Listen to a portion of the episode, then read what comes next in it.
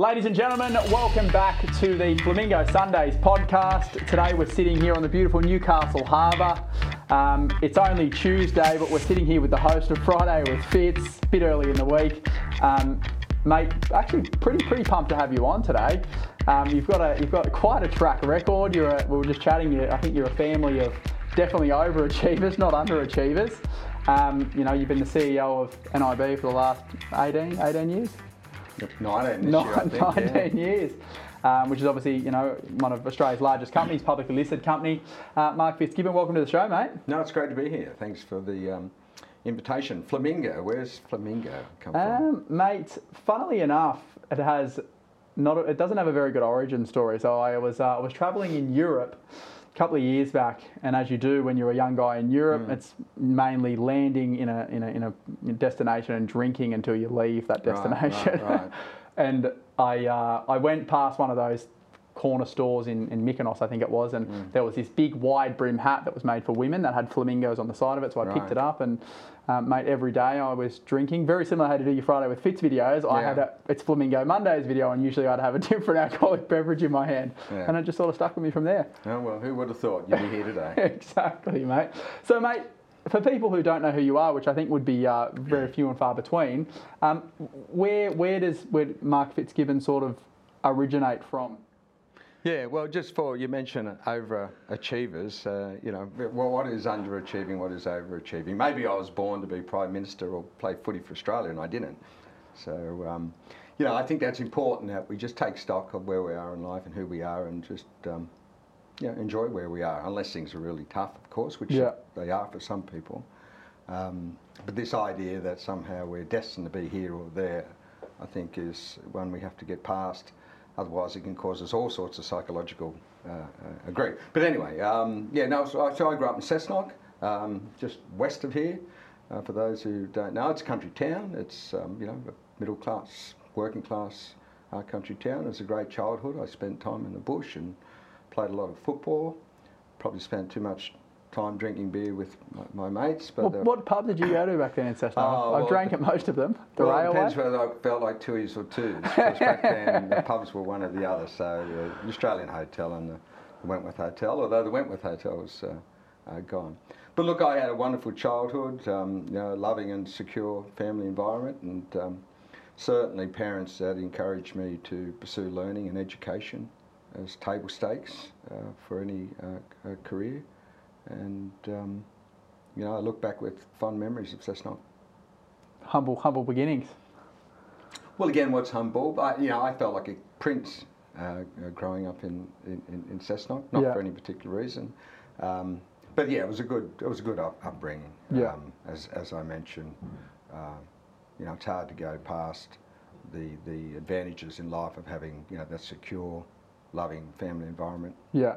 So it sounds like you did come from quite a, a strong family, and that's obviously I think carried Yeah. on into to, to where you are right now as well. Well, yeah, an ambitious family. Both my parents started off life as teachers. Yeah. Um, and uh, you know, my father uh, became the, the federal member um, around Cessnock, a federal member for Hunter, of which Cessnock's a pass and part of. And today, my brother um, uh, is the federal uh, member. So it was always um, uh, an, uh, an environment where we were encouraged to do our best and be our best selves, and uh, to be curious about the world Yeah. and um, you know pursue our ambitions, whatever they may be, however humble they may be. Yeah, that's right. And what is humble? Mm. Do you think? I noticed you said you know they always wanted you to, um, I guess, pursue learnings and, and you know have a great education. Do you think that was because they come from a background of teaching and, and they obviously seen the, the relevance it had in their life? Yeah, I think so. Um, I think it also represented their own background, not so much my mother's, but my father's, who's gone now. But he, you know, his family, growing up, he literally lived in tents on railway sidings. His family was very poor. Um, and so he, you know, educated himself and became what he did, you know, a, a politician in our federal parliament through just guile and, um, and, and hard work. So he was a good role model as to, as, as you know, for, for all, all of the family. Yeah. Um, I think the other thing too, um, you know, my father was very good at um, being able to laugh at himself, you know, call himself out and take the piss um, on himself. And I, I, think that's been an important lesson too, that as ambitious and uh, serious uh, we may be in whatever our field of endeavour, um, uh, being able to laugh at ourselves and not take us too seriously, take ourselves too seriously is, uh, I think, an important attribute in life. Very, very. Um, do you think, I guess, you know, you obviously grew up in a really strong family. It sounds like you were someone who took your education quite seriously. When you were going through that stage of your life, where did you envision your life to, to be? Did you, did you have ambitious goals that you did achieve, or has it, has it gone on a different path, do you think? Yeah, I always uh, enjoyed leadership.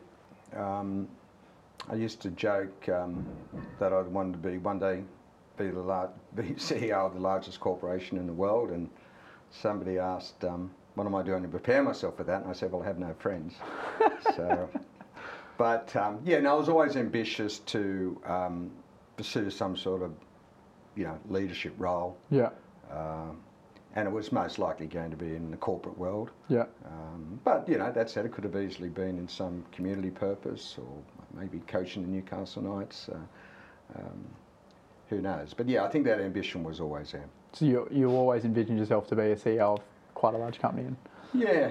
Yes, I did. Yeah. I did, and there was probably a little bit of arrogance and uh, egotism uh, uh, about that, but whatever it is, it is. Well, how growing up in Cessnock, like Cessnock is, like you said, a small country town. I would say, on the grand scheme of things, when you're comparing it to places like Sydney and Melbourne, you're not surrounded by people who are CEOs of businesses and you know owners of huge companies. Mm. Where do you think that ambition come from? Because you know, generally, as as a young person, I look at the people that I grew up with, and I would say 90% of them become the av- average of, of, of, their surroundings. Which, yeah, look, it's a really good question. I think um, it's something that's innate. Uh, maybe encouraged through my schooling and my interest in economics and, and, and commerce uh, at school. Um, but, you know, I've got to say, Jack, a lot of my mates who I played footy with and were working in coal mines, earning three to four times more than I was, mm. used to scoff, say, you know, Fitzy, what are you doing? Why, why, why, are you bothering? What do you mean you can't come out the night you have an exam tomorrow? Um, you know, get alive. so there was there was there was a little bit of skepticism bordering on cynicism about you know me being a little bit different in pursuing um, an education and a career. Because most of the other kids who were like-minded had actually left home. They'd gone to university um, you know in Sydney or yeah. Melbourne or even Newcastle.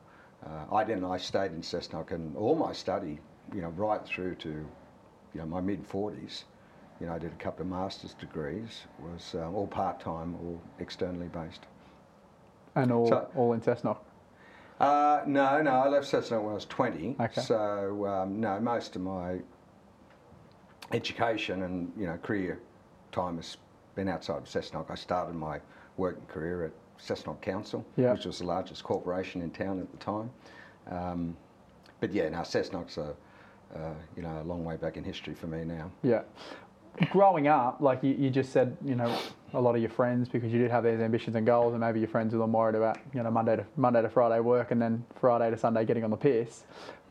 Do you feel like you sacrificed a lot? Like I think that's a big thing for young people, especially millennials. You know, like if they're contrarian to majority of their friends, they have that peer pressure to, to do what they do, even though their, their goals may not be aligned. Did you feel that at all? No, I didn't. No, I didn't, because I still did those things as, as, as, well. I'm, you know, I'm a busy person. Yeah. Um, and probably the times, and maybe study uh, was a good excuse, you know, not to keep going uh, on Sunday uh, with, with the weekend. I think playing football, you know, I was I was an average footballer, um, but it gave me um, cause as most of my mates were also footballers, you know, we still stayed, you know, pretty well, pretty fit. Yeah. And still behaved uh, reasonably uh, by some some standards. So no, I never felt uh, the odd one out. So you still got to live. All. You felt you still got to live a, a fulfilled childhood and, and, and you know early adulthood before you had to really knuckle down.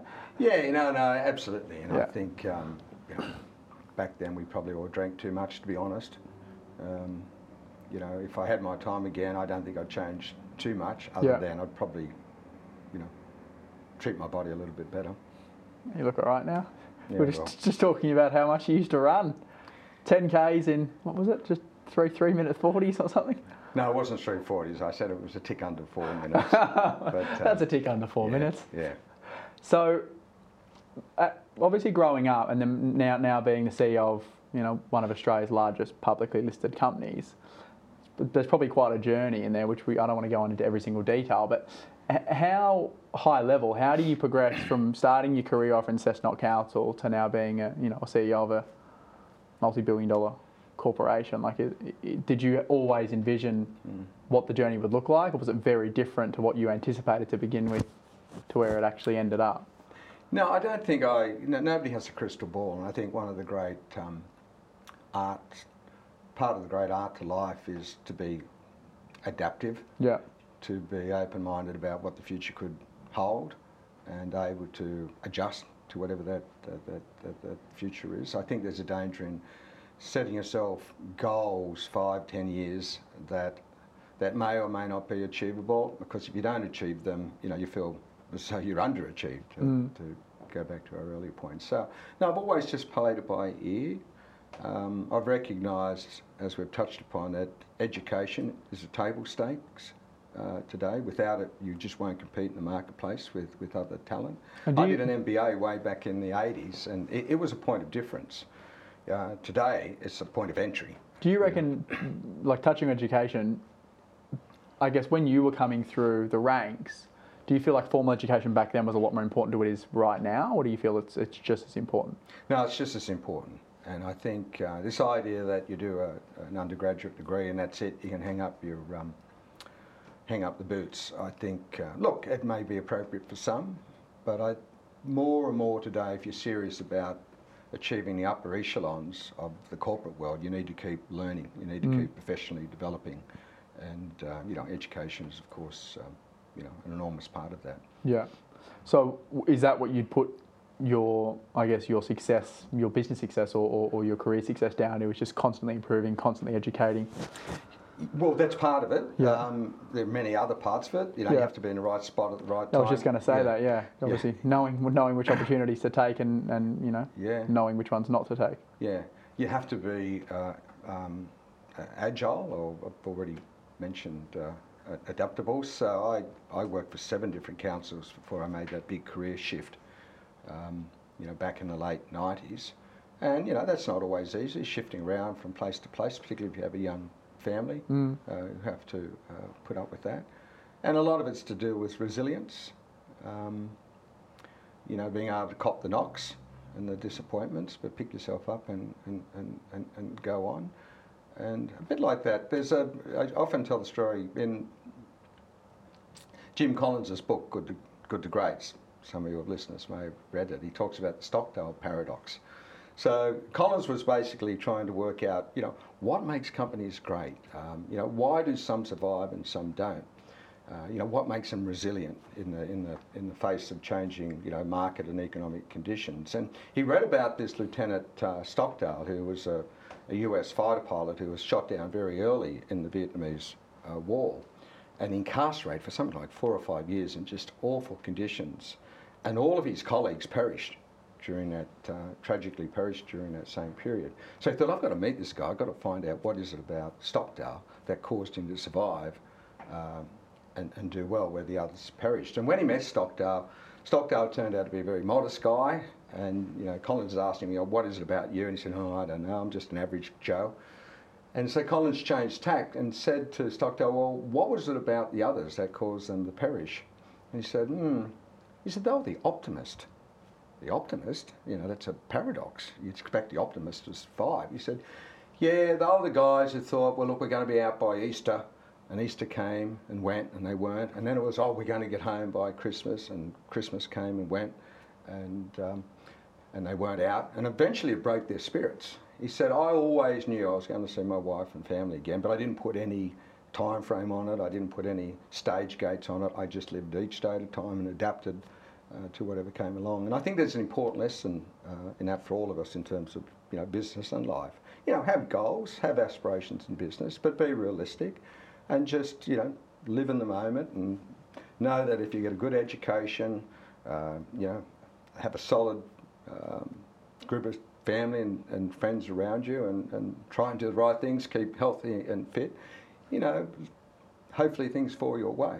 Mm, that's the good point. One of my coaches, Jeff Jowett, always talks about, you know, falling in love with the process and not necessarily the outcome, where a lot of people put it on a pedestal Yeah. and, you know, they, they forget about the daily task you have to do to be able to get you there. They just look at that pedestal and go, well, I'm going to get there one day. And I think it's similar to what Jim Collins was saying around, you know, following the process, understanding, take each day as it comes, and you, you, you'll eventually get there. Mm. Yeah. Mates, um, Friday with Fitz. It's the new thing. Yeah, well, It's aimed at millennials as well. well, all my kids have had, had more followers than I do on Fridays with Fit, so I'm not claiming victory yet. so, mate, where, where did it come from? And, and what is it for the people who don't know?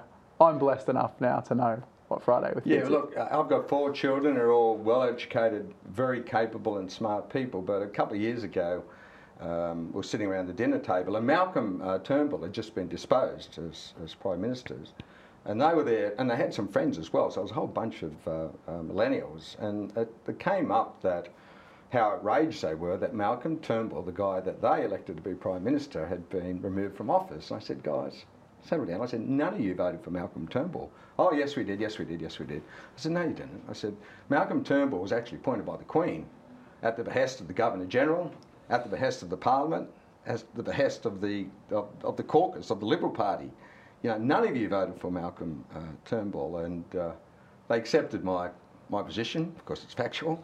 But it occurred to me that despite the good education, um, and they're all, as I say, highly intelligent, worldly people, there are just some basic things about politics, uh, government, economics, um, philosophy, uh, if you like, that, uh, that millennials might be able to benefit by me sharing a little bit of wisdom. Not necessarily my own wisdom, but just the wisdom that, you know, well, just my knowledge and that I've gained over like almost 62 years on the planet and the wisdom of others. So each, ever since then, and it's been over two years now, I think, um, I've um, chosen a topic and sought to explain that topic in as, as um, simple a form as uh, I, I can, and uh, it's still going. So, You know what else it does though? It actually forces me to better understand a certain issue and synthesize the, the, the issue into a coherent, well, hopefully a coherent 60 seconds. millennial focus, 60 seconds. Well, yeah, but it helps me better Yeah. understand the issue. So I did it, for example, uh, you know, the the the Israel-Palestine conflict the other the other week. Now, in 60 seconds. Now, it's a tremendously complex uh, uh, subject, but I have to be careful that I don't oversimplify it either. So, it's actually good for me in terms of forcing me to better understand an issue because if you can't you know, synthesizing the issue is an important way of getting to understand it. It's a bit like that old expression: if you can't, the best way to to learn something is to teach it. And so I find that in doing Fridays with Fit. So there's something in it for millennials, but there's also something in it for me. Sharpening the sword Hmm. every every Friday. Touching on that, like two years now is a decent amount of time. I'm sure you have a, a lot of feedback from millennials, your kids being four of those. Um, what do you feel like is the biggest reason that we're uneducated or unaware of all the things that potentially you were made aware of coming through life? Yeah, no, it's, a, it's, it's, it's a good question, Jack. Maybe the the amount of time we spend on social media and just getting sound bites and elevator pitches uh, causes us to not find the time, if you like, to go more deeply into certain topics uh, of, of interest. Um, you know, I've always found, again, maybe some sort of arrogance that uh, once I've taken an interest in a topic, I want to know a lot about it. Mm. You know, know more about it than than, than most. Um, so if it comes up, maybe you know I can present myself as a, some The sort local of expert. barbecue. Hey, I, I, I, I, I don't know, but I think it's it's um, it's a really good question, and um, you know what. An old mentor once said to me, like, there was a time in my life, maybe in my 20s, when I didn't read the papers. And then he said to me, well, You don't read the papers? And I said, oh, no. And I sort of squirmed in my chair. And he said, well, you know, you'll end up ignorant. And I thought, huh? What are you talking about? I'm going to university, I'm doing all this stuff. And, you know, he made the point we do need to take an interest in world affairs, in, in, in matters and issues outside of whatever we happen to be studying or interested at the time to become a little bit more worldly and informed. It's a good point. It's a good point. Mentors. So, you know, I read papers every day. I have I've read the papers every day ever since. It's funny. I I'm one of those people who probably similar to someone you just described. If it doesn't if it doesn't revolve around my inner circle or my inner you know I guess area of knowledge, then I'm not really interested in it. But something I've recently started doing is I go to the gym every morning if I'm in Sydney, and then I head straight to the cafe in Coogee and I sit down and have breakfast. And I used to just get on my phone and go on LinkedIn or do something like that. But now I actually put the phone down and read the paper for you know 20 25 minutes Yeah, look, and, And it's interesting. And particularly in these times where we're all so committed to greater diversity and inclusion Hmm. in society and, and, and the workplace. Um, but it's much easier to buy into, you know, important um, objectives like greater diversity and inclusion if you can actually relate to it. And so you're not just, you know, pursuing diversity inclusion because it sounds good or people expect it of you or in your annual report you have to talk about it. You do it because you actually have an insight into the living experience of others, you know, where they're coming from. You're much more uh, e- empathetic. I think, you know, that's, that's where we get genuine a genuine sense of diversity and inclusion. And you don't do that unless you read and, and, and understand what's going on in gen- other communities. Yeah, genuinely care. With, with the papers, though, again, it's what's one person's perspective, right? Generally, the Telegraph or the Sun Herald or the Newcastle Herald all have their own vested interests in steering you one way or another. Sure. How do you go about sort of navigating that, right? Because if you're trying to get a holistic view or a view that isn't skewed and you can make your own decision, Well, as I say in philosophy, you can never separate the observer from the observation. yeah. So we all bring something to, to any observation, whether you're a journo or just an everyday Joe like um, Just a punter. me. So, so we all need uh, to recognise that we're, we're not born with any values or morals. They're all social constructions. So we accept that as, as, as a given. Um, and then we think critically. So that journo has taken that position. Um, what else might be going on behind the scenes with that journo in terms of you know their own political leaning uh, or, or upbringing? So we think critically about anything we read or hear or, or absorb. Um, and we form our own, own, own view as best we can. So recognising that there will always be some level of inherent bias in anything we, uh, we read. And I guess you, the more you read, the more you learn to trust publications. Like I read The Economist um, every week. Now it's probably a little bit left leaning, but by and large, having read The Economist for years now, um, you know, I trust, I trust its reporting. Yeah, and you probably understand how, how left they're leaning to be able to maybe straighten it up and Well, yeah, and I, and, I- and I, I adjust for that. yeah. Yeah. What do they say? There's a saying. Some people, what they tell you, halve it, and halve it Well, again. yeah, but you, you take an issue like, um, uh, you know, the Middle East, Israeli uh, Palestinian conflict. Um, I won't just read what the economists are saying. Then I'll go to the Guardian and say, well, look, you know, what, what is a different perspective and um, um, promoting, um, and try and triangulate that as best I can. Yeah. Knowing that, you know, my, my view, you know, opinions are like backsides. You know, everyone Everyone's has one. got one. Yeah. You mentioned mentor before. How many mentors, or, or how well, much of an impact would you say mentors have had on your I, I've career never had a mentor. Right. But there are a lot of people in lives, in my life, who've been mentors without them even realising it. You know, Indirectly. just yeah, just observing their behaviour, remembering things you know they said, you know, guidance uh, uh, they they gave. So Anyone in particular? no, no, nothing that stands out. Um, you know, my old man used to say, always remember in the great horse race of life, you know, always have your money on self-interest. Um, so, you know, I take that into account, um, and just silly little things like that. The one-liners. Yeah. The um, the reign of 18 years or 19 years almost as CEO of you know a, a public company, very very uncommon. You know, It's very uncommon to be Yeah. a, a head of a company for that long. That's unique and I guess admirable in, in, in the same sentence. What do you reckon you'd put that down to? Yeah, I don't know. Uh, the average tenure of a CEO in a publicly listed company is probably six to, to, to seven. Um, probably, of course, the company's changed so dramatically. Certainly, the company that I lead today uh, is very different to the Mm. one um, I started with in 2002. Like, we're 10 times larger. Um, you know, we're listed on the stock exchange. We're, um, you know, innovating in ways that we never imagined uh, you know, way back in 2002, particularly around data science and our ability to predict your disease risk, and with that prediction, hopefully prevent or better manage that um, uh, disease. So the job has been constantly evolving, and um, I suppose that's that's created a level of confidence amongst those who ultimately decide my fate, Yeah. my board of directors, but also kept me very interested and passionate uh, about the job. And um, I'm as passionate today as um, you know I've ever been. Yeah. I think for, I mean, probably for yourself as well, when you probably think as a young whippersnapper, like I want to be the CEO of a, you know, a large company, the thought of that and the reality of what it looks like are probably two very different things, right? If you, you think of people like Jeff Bezos and Mark Zuckerberg and all these people, the CEOs of, you know, multi-billion dollar international corporations, how different is it living it now to what you uh, essentially thought or initially thought?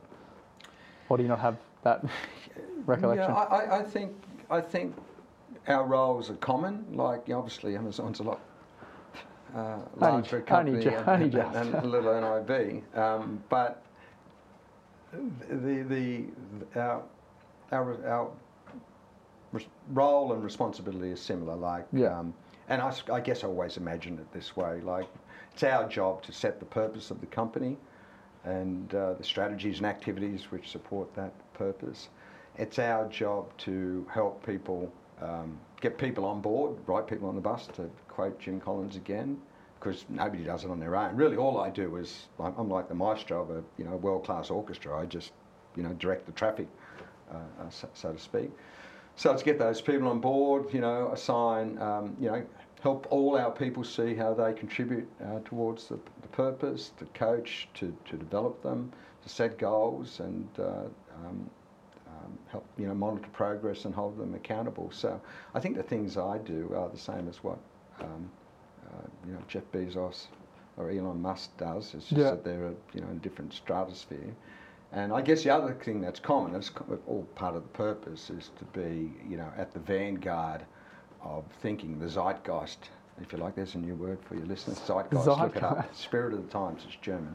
Um, so it's our role to be the thought leaders within our within our sector and uh, and our business. Do you think that's changed as well, like over time? You know, I look at my business, again, much different scale to, to NIB, and I feel like the, the way you attract talent to a company is by being an inspiring leader. You know, you, you, can, you go back to Elon Musk and Jeff Bezos and Mark Zuckerberg, like these people are inspiring leaders, and generally people want to work with people who inspire them, right? So do you do you feel like a, a, a, a head of any company that that's probably your biggest role is to have the Yeah. what was the word again? Zeitgeist. Zeitgeist. It's German for spirit of the times. Um, no, look, I- I, I think leadership's always been about that. You know, from Julius Caesar to Napoleon. Yeah. You know, you have to give your, your people a strong sense of why you're here and what you're trying to achieve. And you have to break it down into uh, manageable chunks, um, you know, to deliver, uh, to, to execute on, you know, that purpose and whatever strategies um, um, uh, support that. So, no, I think the fundamentals of leadership uh, uh, pretty much remained un, unchanged. They've, you know, obviously had to adapt with technology. They've had to deal with an industrial revolution, you know, the, the Taylorism, the scientific management, which thought, you know, if we huddled people into these big factories, uh, we'd all be happier and more productive.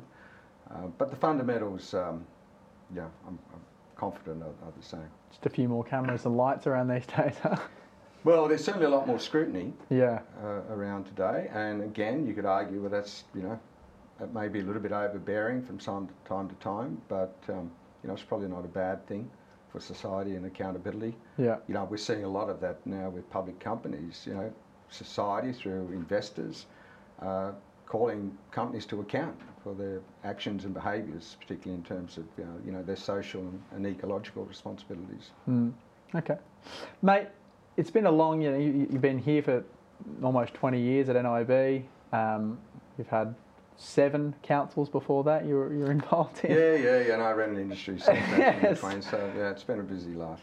Mate, like, like we were just talking about, the world's changed a lot since when you initially started, somewhat 40 odd years ago.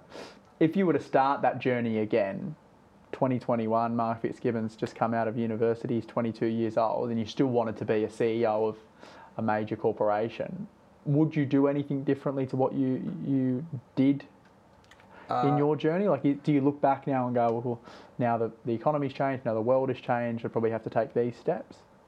Look, if, if you gave me the option to go back and be 20 again tomorrow, I, I wouldn't do it. Really? Well, it's just been, you know, there's too much effort and work and Yeah. investment that's gone into being, as I say, 61 uh, uh, today. Would I would I change anything? Look, I- prob- no, I, no, nothing that I can think of. Obviously, there's been some moments, in, you know, in, in my lives and personal lives that you think, mm, you know, what was I thinking? Yeah. Um, and obviously, you know, I probably drank too much beer in my early 20s, although, um, you know, I got through it. Um, so, no, I don't think I'd change anything, Jack. No. What about aspiring people aspiring to be in a similar position to you? Like what what advice would you give or what actions would you would there be any actions you'd take differently or would you just literally do you know use your use your career path as as, as a path that they could use and essentially end up in a very similar position?